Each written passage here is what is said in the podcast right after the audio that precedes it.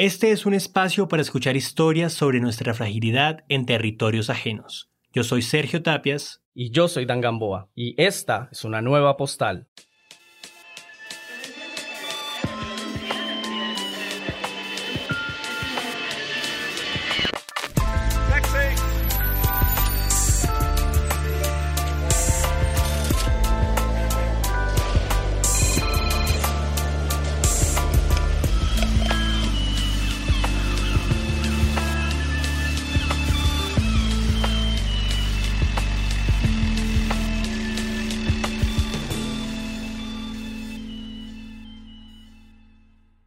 La lucha de ser quien eres y poderlo decir a la sociedad sin que ello represente un problema, suceden casos en los que nuestra falta de entendimientos sobre la pluralidad y la diversidad sexual que tenemos como especie nos llevan a amenazar la existencia misma de un individuo.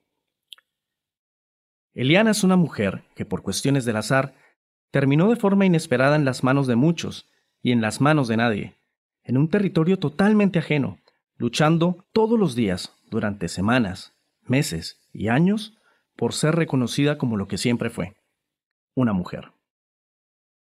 Mi nombre es Eliana Rubashkin. Yo soy una química farmacéutica. Eh, vivo en Nueva Zelanda. Eh, actualmente trabajo como directora científica de una compañía farmacéutica. Y pues nací en Colombia, estudié en la Universidad Nacional. Pues ya, eso es quién soy. Yo tengo una condición que se llama insensibilidad androgénica. Yo nací con esa condición y pues digamos que mi mamá siempre supo que yo tenía esta condición. Yo nací con, digamos que con un cuerpo que no es convencional desde el punto de vista anatómico eh, y que define un hombre, ¿no? A pesar de que yo tengo cromosomas X y Y, pues también tengo los cromosomas XX, en, especialmente en la zona, en la anatomía reproductiva. Y pues bueno, digamos que todo estaba muy bien, pero digamos que luego de mi eh, adolescencia, pues yo empecé a notar que mi cuerpo comenzó a sufrir cambios que no iban acorde pues como a lo que yo esperaba que pues las otras personas estaban teniendo, los que personas que con las que yo estaba pues cerca de mí, personas con las que yo disfruté mi adolescencia. Y pues ahí fue cuando yo me empecé a notar que yo era una persona bastante diferente. Cuando tenía como 12 años, eh, con, mi mamá, con mi mamá visitamos pues varios médicos pues para entender qué era la mejor forma de, digamos que, de seguir mi vida, pues con esta condición. Sin embargo, pues digamos el miedo de, de acceder a un cambio radical de quién era, porque digamos que yo nunca me sentí cómoda con la manifestación de mi género masculino, pues eh, no fue sino como hasta cuando yo tenía como 17, 18 años que yo empecé a como manifestar como esa visión más eh, femenina de, de, la identidad de género, pues que con la que yo me sentía más identificada aunque muchas personas pues entenderán que mi historia de vida se acopla mucho más a la vivencia que tiene una persona que transita de un género a otro, eh, pues mi condición intersexual sí fue eh, muy importante en, en, entender pues el cambio que yo tuve al momento en el que yo accedí a, a suprimir las hormonas que, que mi cuerpo naturalmente eh, producía. Entonces, pues obviamente cuando yo empecé como a manifestar Em, la expresión de mi género que no coincidía pues con, la, con lo que yo tenía establecido en función de mi identidad personal, pues obviamente la vida pues para mí se hizo muy complicada. Yo crecí y pues yo viví toda mi infancia en Kennedy y pues em, en Kennedy digamos que tú puedes encontrar pues, que las personas no pueden ser muy tolerantes a este tipo de diversidad. Pues en la época en la que yo tenía mis 17 años, que eso fue ya hace, casi, casi, casi hace casi 16 años, porque yo tengo ahorita 32 años. Entonces, eh, me pasaron cosas que son muy tristes como para contar acá, pero fueron cosas que me motivaron a buscar un, un ambiente más, más libre, que me permitiera expresar lo que yo era sin tener miedo a, al rechazo y sin tener miedo a sentir que por ser diferente mi vida corría riesgo. Luego de estudiar en la Universidad Nacional de Química Farmacéutica, yo me di cuenta que pues tenía una habilidad académica que me permitiría, que me podría permitir eh, pues ganarme una beca y pues irme para Taiwán. Entonces, em, esa fue como una forma en la cual yo encontré escape y pues esa fue la forma en la cual yo logré irme de Colombia a Taiwán. Más que nada fue suerte porque yo digamos que no tenía eh, algún tipo de...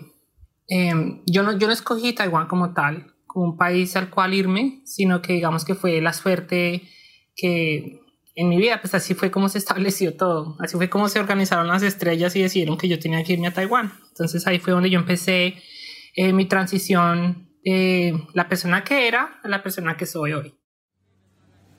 Yo me gané una beca en, en Administración en Salud Pública en la Universidad Médica de Taipei y pues obviamente pues una de las primeras cosas que yo hice pues obviamente fue em, enfocarme en mis estudios y yo logré vivir en Taiwán casi dos años y medio. Sin embargo, eh, digamos que mi interés primordial, más que hacer la maestría, que por cierto era para mí algo muy importante, era lograr acceder del conocimiento médico de los endocrinólogos eh, y los médicos urólogos y los médicos eh, ginecólogos de Taiwán para que ellos me permitieran eh, encontrar una forma en la cual yo por medios de modulación hormonal yo podría retransicionar o digamos que poder digamos manifestar físicamente el género en el que yo me sentía más cómodo. Los médicos fueron muy, digamos que me ayudaron mucho, porque ellos, digamos, en Taiwán entienden que este tipo de, de condición eh, intersexuales es más bien, digamos, para ellos muy conocida, o digamos los médicos conocen muy bien este tipo de, de condiciones porque se presentan con relativa, relativamente de forma común. Y ellos me conectaron con, eh, con activistas de, eh, que se encuentran en Taiwán. De hecho, Taiwán tiene una comunidad de activistas intersexuales que son muy conocidos a nivel internacional. Y pues ellos, digamos que me permitieron acceder a los mejores médicos, los mejores tratamientos y sin, sin necesidad de pagar un solo peso, pues porque el sistema de salud de Taiwán es universal. Entonces yo empecé mi tratamiento al mismo tiempo en el que yo empecé mi maestría. Y pues digamos que fue una experiencia bastante bonita porque eh, yo me sentí tan libre, porque era como que por primera vez en mi vida que yo podía ser quien soy sin, sin ese miedo de, de, sentir algún tipo de rechazo o de cuestionamiento. Entonces yo me sentí muy libre, me sentí muy feliz de poder ser quien yo era, de poder ser Eliana sin necesidad de tener que explicarle a las personas quién yo era. Era una forma tan simple y natural de ser quien yo era sin tener, eh, digamos, ese miedo de, de tener que explicar a las personas por qué uno y no lo otro. Entonces, pues yo cuando estaba en Taiwán, eh, los médicos me comentaron pues que usualmente las transiciones, eh, cuando una persona transgénero eh, cambia, digamos que toma algún tipo de hormona, digamos que estas transiciones se, demoran mucho tiempo en, ocurrir, los cambios físicos percibibles ocurren en, en, en, un tiempo determinado, usualmente dos años, tres años, pero como yo tengo una una condición en la cual eh, la testosterona no tiene la habilidad de fijarse a los receptores de, de, la testosterona periférico. Lo que ocurre es que mi cuerpo, em, digamos que era mucho más sensible a las hormonas femeninas que las hormonas masculinas. Y luego de tomar un medicamento que, que es un antiandrógeno, lo que ocurrió fue que mi cambio físico se dio de forma muy pronunciada. Y ese fue el cambio que en apenas cuatro meses de estar en el tratamiento, pues que los médicos recomendaron, el cual eh, mi apariencia física cambió tanto que las autoridades de, de, Taiwán no pudieron reconocerme en mi, en mi, pasaporte y pues ellos me pidieron que yo actualizara tanto la foto de mi pasaporte como mis documentos, pues para que yo pudiera representar a esa persona que, ya, que yo era luego del tratamiento. Entonces, pues cuando mi rostro cambió, eh, eh, los aspectos biométricos que hacen que un rostro sea reconocible eh, no funcionaban pues, con el sistema que ellos tenían para reconocimiento de mi apariencia. Y como yo tenía el pasaporte colombiano que era, era el pasaporte antes de que fuera el biométrico, los registros que yo tenía como la huella dactilar no permitían ser registrados en función de lo que mi pasaporte tenía como en mi visa, en mi visa de Taiwán existía una foto que no coincidía con lo que yo era, entonces ellos me pidieron que me pidieron actualizar esa foto o actualizar el documento pues para, para que ellos pudieran darme el siguiente año de la beca, porque pues eso pasó como seis meses antes em, seis meses antes de que yo empezara eh, a aplicar para la renovación de la beca, porque la beca se tiene que renovar cada seis meses. Taiwán, o República de China, es un país con reconocimiento limitado. Colombia, por ejemplo, no lo reconoce como tal. Eliana empieza a buscar la forma de moverse a alguna embajada cercana para hacer el cambio de su pasaporte y continuar sus estudios. Fue entonces que decidió ir al lugar más cercano y accesible, Hong Kong, la región administrativa especial de la República Popular de China. Con una pequeña maleta, Eliana emprendió el viaje, temiendo que en el aeropuerto pudiera haber algún malentendido que fuera fácil de explicar.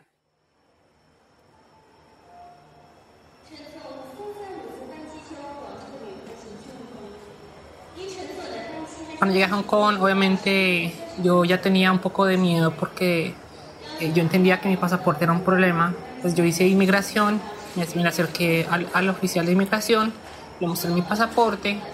Él obviamente se dio cuenta que la persona en el pasaporte no representa absolutamente nada a la persona que yo soy. Y yo traté de vestirme lo más neutro posible, pues sin, sin, sin, sin exagerar mucho, digamos, mi identidad femenina, como para permitir que yo pasase como eh, sin ningún problema por la frontera, pero pues eso no funcionó.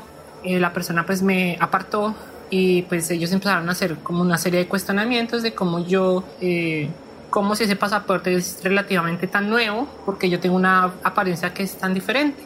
Entonces pues yo obviamente traté de explicarles de la mejor manera, inclusive les pasé documentos, les expliqué, estoy en un proceso hormonal, este proceso hormonal es algo diferente a lo que pues muchas personas eh, tienen acostumbrados, como ocurre o que está ocurriendo de, de, cierta forma. Yo tengo una condición intersexual, digamos que eh, las hormonas tienen, juegan un papel muy importante en cómo se distribuye la grasa en mi cara, en mi cuerpo. Digamos que desde el punto de vista eh, biológico, yo sigo siendo la misma persona, pero digamos que mi rostro y los aspectos biométricos que permiten que mi identidad sea reconocible por un pasaporte no están funcionando, pues porque yo no esperaba que el cambio fuera a darse de esta forma obviamente pues para los chinos esto era como yo como que no, no como que no era no era cierto para ellos era como que una historia para ellos poco creíble. Ellos lo que digamos eh, sugerían es que yo estaba tratando de eh, suplantar una identidad de una persona. Yo estaba tratando de ser otra persona. Eh, y pues como yo venía de Colombia digamos que en el aeropuerto de Hong Kong no tienen muy buena experiencia con personas de Colombia, entonces ellos empezaron a imaginar lo peor, se empezaron a imaginar que yo traía drogas, que yo traía, o que yo venía como de blanca, a prostituirme. Ellos empezaron a hacerse películas en la cabeza de lo que yo, a lo que yo venía a Hong Kong. Entonces, eh, a mí me apartaron eh, en una habitación en donde pues ponen a personas que tienen como problemas en, en, pues, en el aeropuerto. Entonces, digamos que me apartaron. Eh, entonces empezaron a a investigarme, investigar mi situación, investigar si era cierto, pues que una persona podría cambiar físicamente en apenas unos meses. Entonces, em, una de las cosas pues que pasó después fue que dos policías de, de, inmigración, dos oficiales de inmigración, em, me desnudaron, pues como en el pasaporte decía M, hombre, entonces ellos se sintieron con la libertad de desnudarme de una forma algo abusiva y pues me tuvieron desnuda por aproximadamente ocho horas en una celda eh, pues en el aeropuerto de Cheplacoc. Me tuvieron pues, me hicieron un scan, me hicieron lo uno y lo otro y pues fue un tratamiento muy degradante porque yo no entendía por qué ellos me tenían que mantener desnuda, cuál era la, la función de, de mantenerme, digamos, en esa habitación y cuál era la necesidad de que ellos tenían que examinar cada parte de mi ropa, cada parte de mi, de mi atuendo, mis maletas, mis documentos, una pausa y volvemos. No olvides suscribirte para recibir nuevos episodios de Postales. Em, entonces, digamos que antes de que todo esto me pasara, yo me había comunicado con varias organizaciones en Hong Kong que ayudan a, la, personas que, están transitando de un género a otro, personas que, de la comunidad LGBTI. Ellos pues eh, sabían que yo iba a, a, Hong Kong para hacer este trámite y ellos como que estaban pendientes de que, de que las cosas fueran Em, que ocurrieran de, buena forma, porque ellos sí, digamos que ya tenían experiencia de que muchas personas trans cuando eh, pasan por el aeropuerto de Hong Kong, pues eh, son sometidas a cualquier cantidad de, vejámenes y, y pues sufren tratamientos eh, muy inhumanos. Entonces digamos que ellos estaban pendientes de mí, obviamente después de dos días que ellos no supieron qué pasaba conmigo, ellos se fueron a, al aeropuerto, yo había alcanzado antes de que me quitaran mi teléfono celular, ya habían enviado un mensaje de que, pues, que me tenían en, en, atrapada, que no me iban a dejar salir de Hong Kong. Entonces digamos que ese mensaje logró replicarse en medio de mis contactos en Hong Kong. Ellos como que empezaron a hablar con Amnistía Internacional para que ellos me permitieran salir del aeropuerto, pues para yo poder hacer mi trámite y pues para devolverme a seguir haciendo eh, mis estudios de maestría en Taiwán. Fue en este momento cuando las opciones empezaron a cerrar y el único camino para seguir en su lucha de ser la persona que es fue pedir asilo humanitario en el aeropuerto de Hong Kong. Esta opción no estaba remotamente en su cabeza y era un escenario totalmente nuevo para Eliana. Entonces, obviamente, cuando eso ocurrió, pues para mí fue el día más triste de mi vida, porque el entender que yo no iba a poder volver a Taiwán, pues para mí fue devastador, porque yo tenía mucha fe en mi tratamiento, tenía mucha fe en mi maestría, tenía mucha fe en poder seguir pues con mi vida como yo ya la soñaba. Pues para mí era tan importante realizar mis estudios, eh, poder seguir con mi maestría y luego poder estudiar, pues obviamente mi doctorado, que era como el, el, fin último en el cual yo, pues yo tenía planeado mi vida y pues, y también vivir mi vida, pues de forma libre, sin necesidad de tener miedos y pues siendo, siendo respetada por lo que soy. Pero pues obviamente los planes no siempre ocurren de la forma que uno espera y pues cuando me ocurrió lo de Hong Kong, pues mi vida se me desbarató, se me desbarató totalmente porque eh, pues e, era, era tanto el, el miedo de, de, no saber qué, qué hacer con, con, con, esta situación tan complicada, estar atrapada en un aeropuerto internacional en donde no tienes a nadie al que pedirle ayuda, que lo único que tú haces es como acogerte a lo que te, al, al, apoyo que te dé la gente. Y pues eso fue lo que hice, acogerme al apoyo de Amnistía Internacional. Después de cuatro días de encierro, su solicitud de asilo fue aceptada a trámite. Sin embargo, la condición era clara para estar en territorio de Hong Kong, solo podía transitar y vivir en campos de refugiados o en centros de acopio para asilados.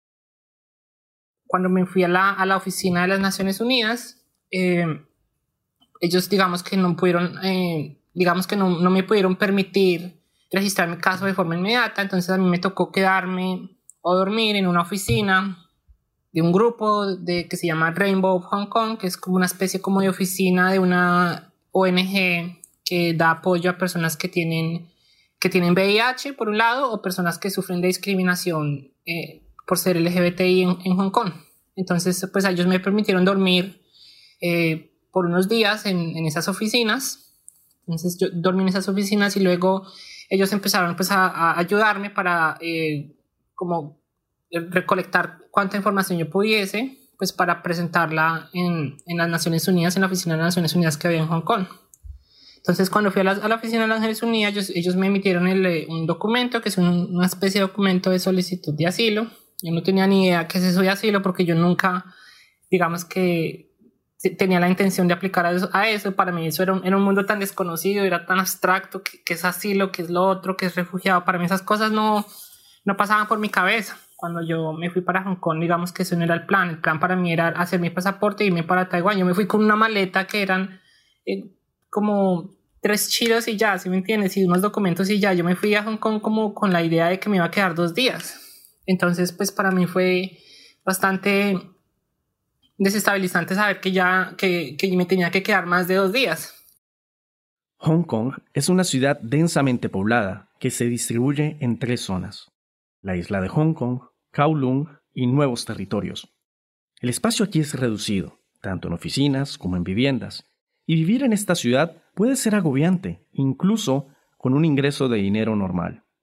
Eliana estaba como refugiada, y eso significaba que estaba a merced de las Naciones Unidas.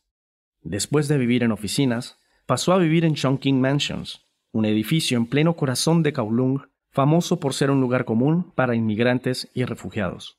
Sin embargo, no fue reconocida su identidad de género y empezó a ser acosada sexualmente por los hombres con los que vivía. Terminó entonces trasladada a otro centro, esta vez en nuevos territorios, muy cerca a Shenzhen, la frontera con China, eso sí, muy alejada de la ciudad. Entonces, pues vivía ya aproximadamente unos ocho meses. Eh, fue una vida bastante complicada, no internet, eh, no, tenía nada, no tenía, digamos que las comunidades a las cuales cualquier persona hoy en el mundo pues está acostumbrado.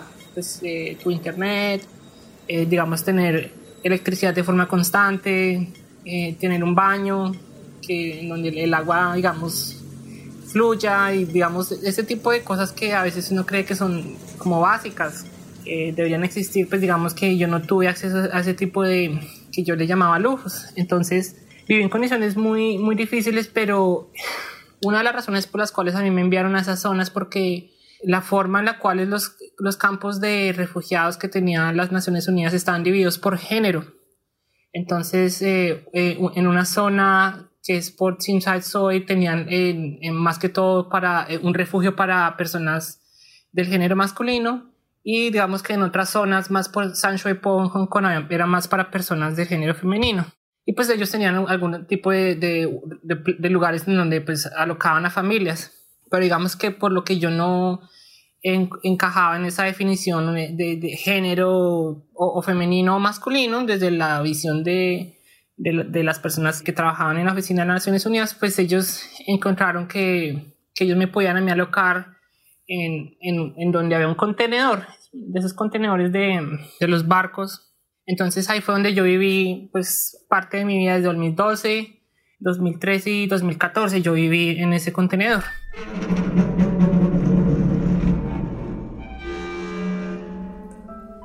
Fue un tiempo bastante difícil para mí porque digamos que me desconecté de todo, de todo el mundo, de la realidad y pues de, me, desconecté digamos de esa comunidad que nosotros damos por como algo que es básico, que todos los seres humanos tienen acceso a. Y pues eso pues para mí fue muy triste. Pues allá cuando ya estaba en ese contenedor fue cuando empezó lo, lo más difícil, porque eh, yo empecé a sentirme aislada, yo empecé a sentirme muy triste, eh, yo empecé a sufrir de acoso por otras personas que se encontraban cerca de mi, de mi campamento y a mí me, empezaron a acosar y yo sentía ese constante acoso de ellos hasta que en una noche ellos obviamente se sintieron con, como digamos, con, con el derecho de abusar de mí. Y digamos que ellos abusaron de mí, eran seis personas de, de, de Bangladesh. Y la forma en la que me abusaron fue tan, tan agresiva que yo estuve en el hospital por aproximadamente dos meses, un mes y medio más o menos. Y digamos que si no hubiera ocurrido lo que ocurrió, yo no hubiera podido encontrar la forma de irme de Hong Kong, porque después de que me ocurrió lo que me ocurrió, eh, las Naciones Unidas empezaron a afanar mi reasentamiento y empezaron a aplicar al reasentamiento en países en donde, digamos, se eh, permitiesen personas como yo. Pues eh, así fue como después de estar desde 2012, 2013 hasta el 2014 en Hong Kong, yo logré venirme aquí a Nueva Zelanda. Pues logré acceder al, al reasentamiento aquí en Nueva Zelanda. Pues sí, ya más o menos como en, el 2014, como en enero, pues eh, me pasó, pues me pasó lo que me pasó y digamos que las Naciones Unidas se hicieron muy, muy conscientes de que la situación de abuso a la que yo estaba siendo sometida era pues insostenible. Eh, las Naciones Unidas me mm, emitió un reconocimiento de mi género pues que fue hecho en función de, del sistema del refugiado. Entonces como yo había perdido mi ciudadanía colombiana, eh, yo digamos renuncié a mi ciudadanía colombiana en el 2012 y al haber renunciado a la ciudadanía colombiana, digamos que en esta condición de, de apátrida, eh, pues yo no podría haber cambiado el, el, género en mis documentos o en mi, en mi pasaporte. Digamos que la única forma en la que yo lo pudiera haber hecho eso es si yo hubiera podido acceder a una ciudadanía que me permitiera cambiar mi género. Sin embargo, las Naciones Unidas encontraron que la, las complicaciones que yo estaba viviendo en Hong Kong eran fundamentalmente debido a que había una falta de entendimiento de la diferencia que yo tenía, digamos, en mi, en mi, en mi forma física como mi cuerpo y también en lo que yo fui y en lo que soy. Entonces, pues, eh, las Naciones Unidas emitió un documento como a tipo de resolución en el cual reconocía mi género y fue gracias a ese documento que yo, digamos, encontré un poco más libertad porque eh, empecé a, en los documentos de, que yo tenía de documentos de detención y de inmigración, pues todos mis documentos empezaron a manifestarse desde el género femenino. Después de esta desafortunada experiencia, finalmente Eliana pudo ser reconocida en su identidad de género. Su caso empezó a ser prioritario en las Naciones Unidas y se le permitió vivir en otras áreas de la ciudad, y con ello, la posibilidad de una vida normal, incluso conoció a alguien en las redes, un israelí con el que empezó a construir una historia de amor.